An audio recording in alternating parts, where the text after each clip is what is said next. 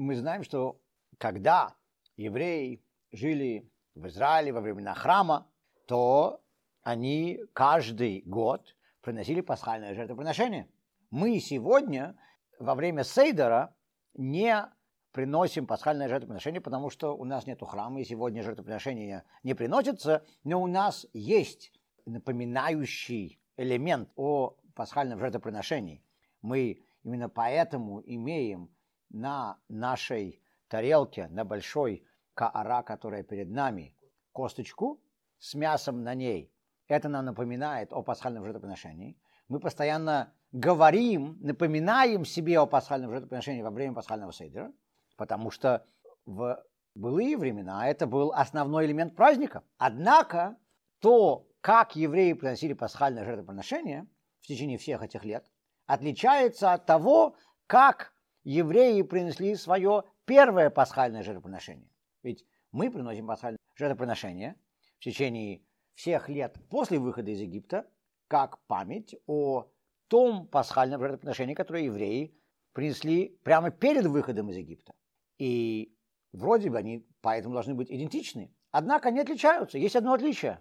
Отличие заключается в том, что, что когда евреи были еще в Египте, они должны были взять к себе ягненка за четыре дня до того, как они принесли его в жертву, держать у себя дома и только потом зарезать. В то время как те евреи, которые приносили пасхальное жертвоприношение уже в поколение после выхода из Египта, они просто брали ягненка и приносили в жертву сразу. Этого периода выжидания четырех дней не было. Вопрос, почему тогда в Египте был этот период выжидания четырех дней, и почему, если мы моделируем пасхальное жертвоприношение в последующих поколениях по пасхальному жертвоприношению в Египте, почему, почему не сказано, что мы должны ждать? Мы, по идее, должны были бы тогда тоже брать ягненка, держать его у себя дома, и только потом, через пару дней, зарезать. Почему же мы этого не делаем? Я полагаю, что, может быть, это потому, что так же, как сегодня в Америке, когда ты покупаешь оружие, нужно ждать. В разных штатах по-разному, иногда неделю, иногда две, а в некоторых штатах, штатах даже месяц. Выжидательный срок. Так может быть, это для того, чтобы человек не передумал. Так вот, почему у нас есть такая разница между первоначальным жертвоприношением и тем жертвоприношением, которое было у евреев в течение многих поколений после этого – почему вообще у нас была заповедь принесения пасхальной жертвы перед выходом из Египта. Если мы поймем, откуда бралась эта заповедь, то это нам поможет ответить на наш изначальный вопрос также. Сказано, что когда евреи жили в Египте, они погрязли в идолопоклонстве, и у них не было митцв, которые были бы для них духовной защитой, у них не было заслуг перед Богом. Поэтому сказано, что Бог дал евреям перед выходом из Египта две заповеди. Заповедь обрезания и заповедь пасхального жертвоприношения. И это помогло евреям потом выйти из Египта. Ведь евреи, когда жили в Египте, были совершенно ассимилированы. Сказано, что есть 50 уровней духовной нечистоты. Евреи погрязли, находясь в Египте, в 49 из них. И последний 50 уровень – это безвозвратная точка. Поэтому если бы они погрязли бы на еще один уровень ниже, тогда они бы уже не смогли выйти из Египта. Как Рабби Левицха, как-то обращаясь к Богу, сказал, Бог, приведи Машеха. Если ты не приведешь Машеха сейчас, то потом уже, я боюсь, не для кого будет приводить Машеха. И евреи в Египте испытывали что-то подобное. Они были духовно очень низки. Они поклонялись идолам. Они были полностью частью египетской культуры. И Бог хотел дать евреям что-то, за что они могут держаться, пока они еще не вышли из Египта, для того, чтобы они вышли из Египта. Как э, Бресловский Ребе, Ребе Нахман говорил, почему важно отращивать пейсы, Потому что, говорит, если ты будешь падать в ад, у тебя будет пейсы, и я тебя смогу, смогу ухватить за эти пейсы и вытащить из ада. Поэтому у меня пейсов нету, потому что я подумал, что это больно. и решил не отращивать. Меня за бороду схватит. За бороду менее больно. И мы теперь понимаем, почему нам была дана заповедь обрезания до выхода из Египта, и почему нам была дана заповедь пасхального жертвоприношения до выхода из Египта. Но, во-первых, непонятно, почему именно эти две. И, во-вторых, непонятно, как они помогли евреям избавиться от этой нечистоты, по крайней мере, на каком-то уровне. Все, что мы делаем, может быть разделено на две категории.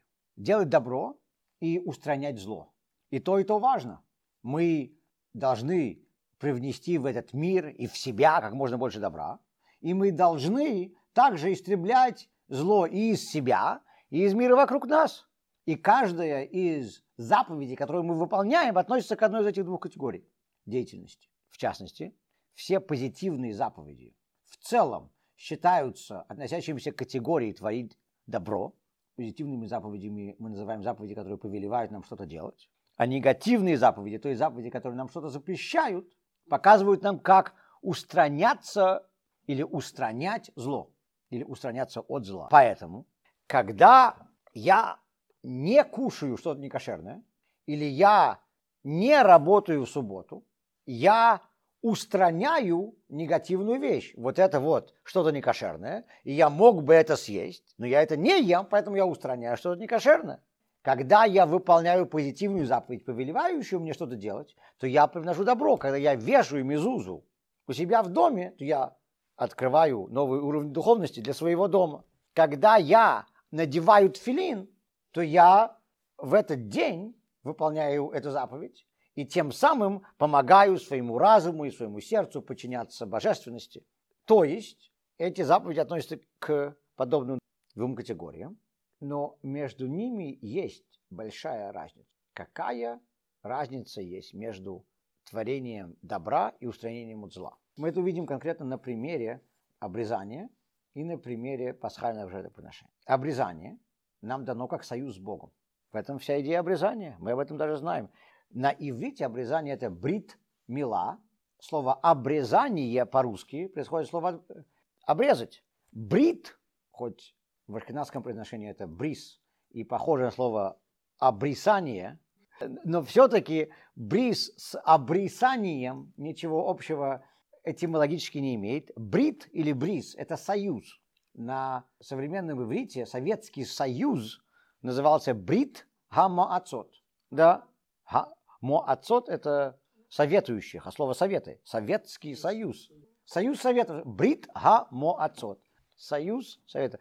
А, а также United States, Соединенные Штаты, называются Арцот Габрит. Это штаты, находящиеся в союзе. Так вот, брит значит союз. Когда я делаю обрезание, то я вхожу в союз с Богом. Слово мила означает орган. Да, союз, выражающий в органе моего тела. Точно так же. Да. Так вот, когда я делаю обрезание, то я вхожу в союз с Богом. Это есть самый, наверное, большой способ привнести божественность внутрь себя. Бритмила. Что касается пасхального жертвоприношения, мы знаем, что в Египте ягненок был божественностью. И не евреи, и, к сожалению, даже евреи поклонялись ягненку. Когда евреям было сказано принести пасхальное жертвоприношение, они должны были зарезать своего Бога. В этом и была сила всей этой операции. Когда евреям было сказано взять к себе в дом ягненка и держать там его у себя привязанного в течение всех этих дней, а потом зарезать, то, конечно же, евреи все вокруг спрашивали, а что это ты вдруг берешь нашего боженьку и связываешь его и держишь его у себя таким привязанным дома, евреи должны были говорить египтянам, мы вашего боженьку, извините, зарежем. Мне казалось, что египтянам это не очень нравилось. Евреи не только должны были принести в жертву египетского бога, нашему богу, настоящему богу, они еще должны были подразнить египтян, демонстрируя им, что вот мы сейчас будем это делать. А потом еще, конечно же, у евреев была возможность за эти четыре дня передумать, подумать Поэтому этот период выжидания на самом деле также помог евреям совершать этот акт сознательно. И мы видим, что идея этого пасхального жертвоприношения была в том, чтобы устранить зло. Какое зло? Самое большое зло, которое может быть, это идолопоклонство. Самое большое идеологическое зло, которое в этом мире может быть, это идолопоклонство. Потому что идолопоклонство подразумевает вседозволенность. Мы знаем, что в Америке одна из самых больших проблем заключается в том, что детям в школах, вне еврейском мире, в общественных школах, в государственных школах, преподается моральный релативизм, моральная относительность законов. Абсолютной морали, как им преподают, нету. Есть люди, которые считают, что это плохо, а есть люди, которые считают, что это хорошо. Это идея идолопоклонства. Единый Бог подразумевает единый сет законов. Потому что Богом называется тот, кто тебе говорит, что делать.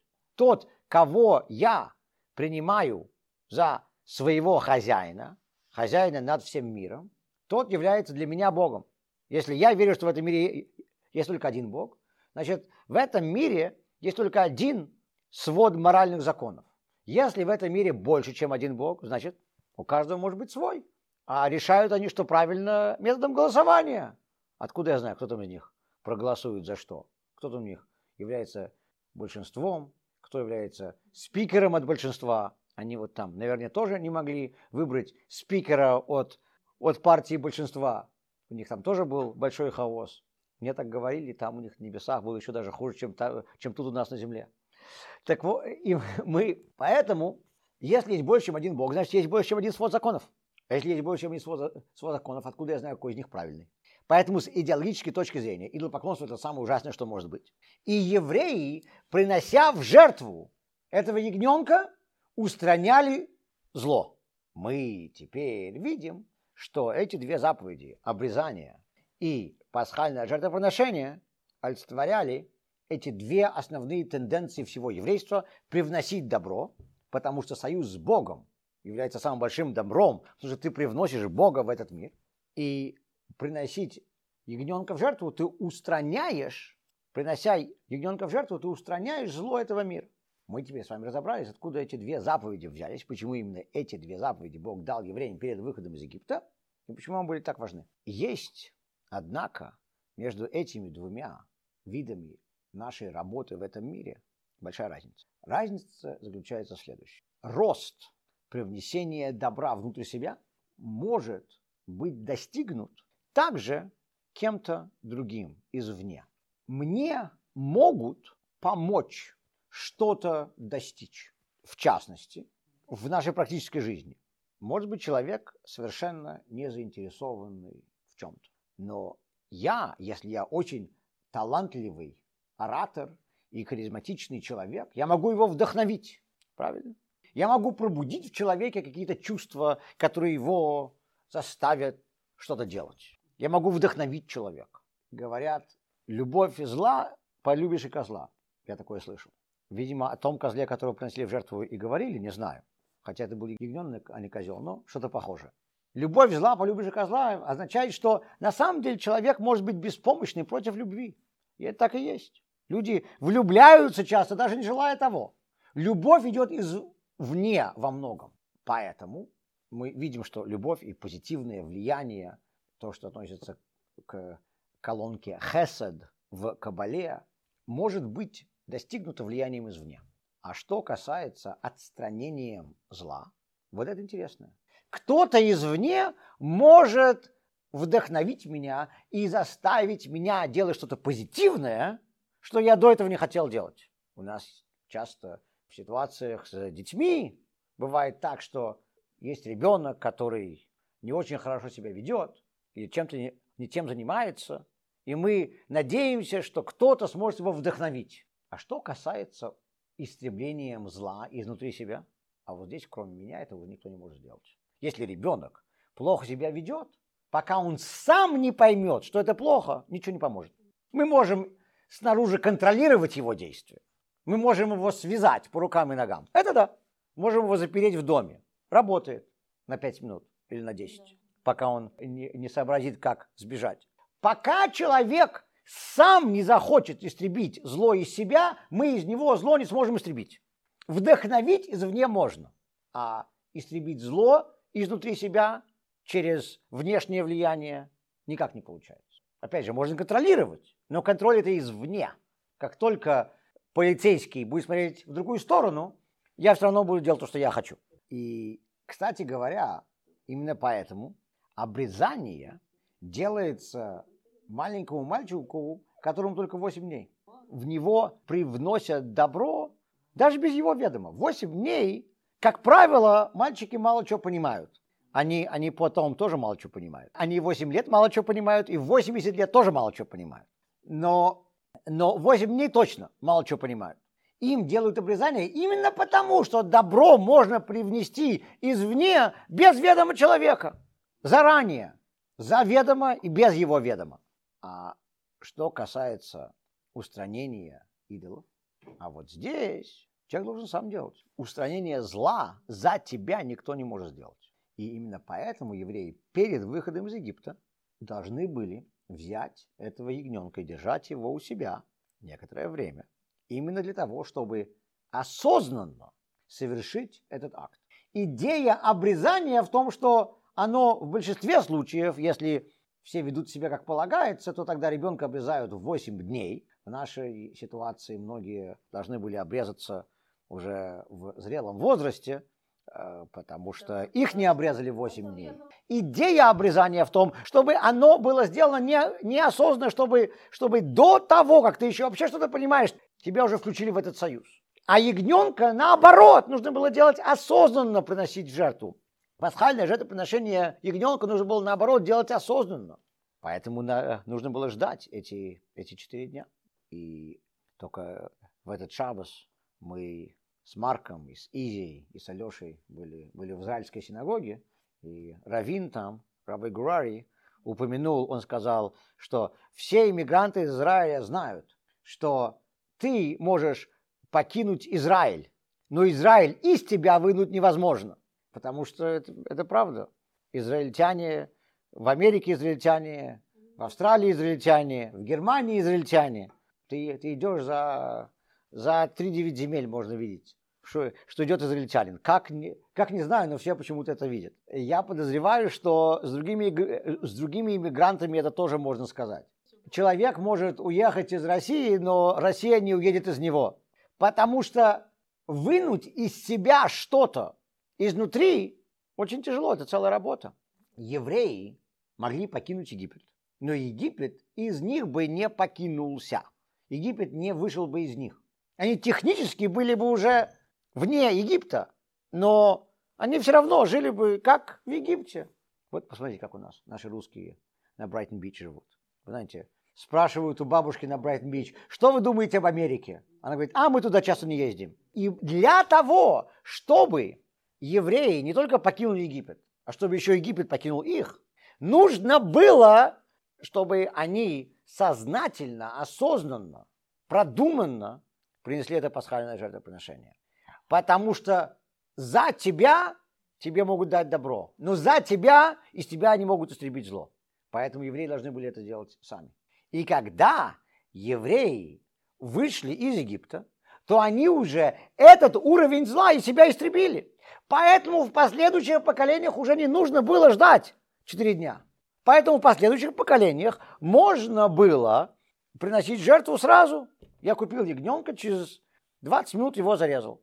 Обрезание одно и то же было и в Египте, и после выхода из Египта. Почему? Потому что то, как в тебя привносят добро, не отличается. Это акт свыше, привносится божественность, ты входишь в союз с Богом, и теперь все хорошо то, как мы истребляем из себя зло, зависит от того, что это за зло и как его нужно из себя изъять. Когда евреи были в Египте, это зло было в них настолько глубоко, что им нужно было приложить особые усилия для того, чтобы это сделать, поэтому они должны были ждать, чтобы осознанно совершить этот акт. И теперь, после того, как мы вышли из Египта, мы уже избавились от этого великого зла и идолопоклонства на том уровне, на котором оно было в Египте. Поэтому нам уже не нужно ждать все это время. Но нам все равно нужно продолжать избавляться от зла внутри нас.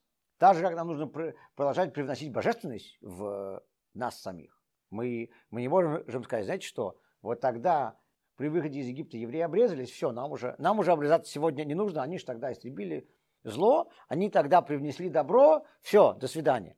Нет, и истреблять зло нам нужно продолжать, и приносить добро нам нужно продолжать. Но привнесение добра одно и то же. Почему? Потому что это добро одно и то же, это божественность.